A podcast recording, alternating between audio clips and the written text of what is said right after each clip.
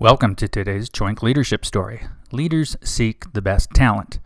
Last year at a conference in Australia, I was asked to participate in a debate. The topic to argue for or against was co located teams are always more productive than remote teams, or something like that. Our team of three argued against the point and won the debate. However, the topic keeps coming up in leadership courses and coaching sessions.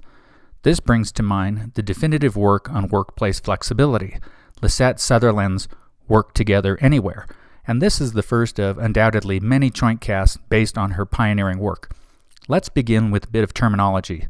Sutherland describes a telecommuter as someone who works remotely, usually from home, either full or part time, on a fixed team for one company.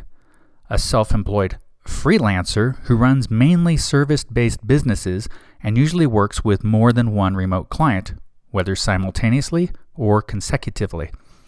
Some self employed freelancers who are also small business owners, whether solopreneurs or entrepreneurs, with a few remote employees or contractors. Any of these types may be digital nomads. That is, they use portable technology to maintain a nomadic lifestyle.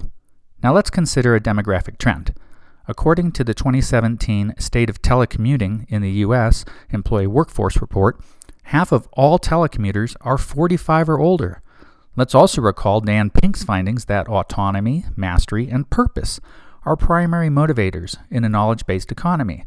Sutherland's findings suggest that companies that don't offer the remote option endanger their long term viability, or, more simply, their ability to stay competitive, to retain and attract talent, to grow and shrink the organization as needed, and to reduce costs and increase profits.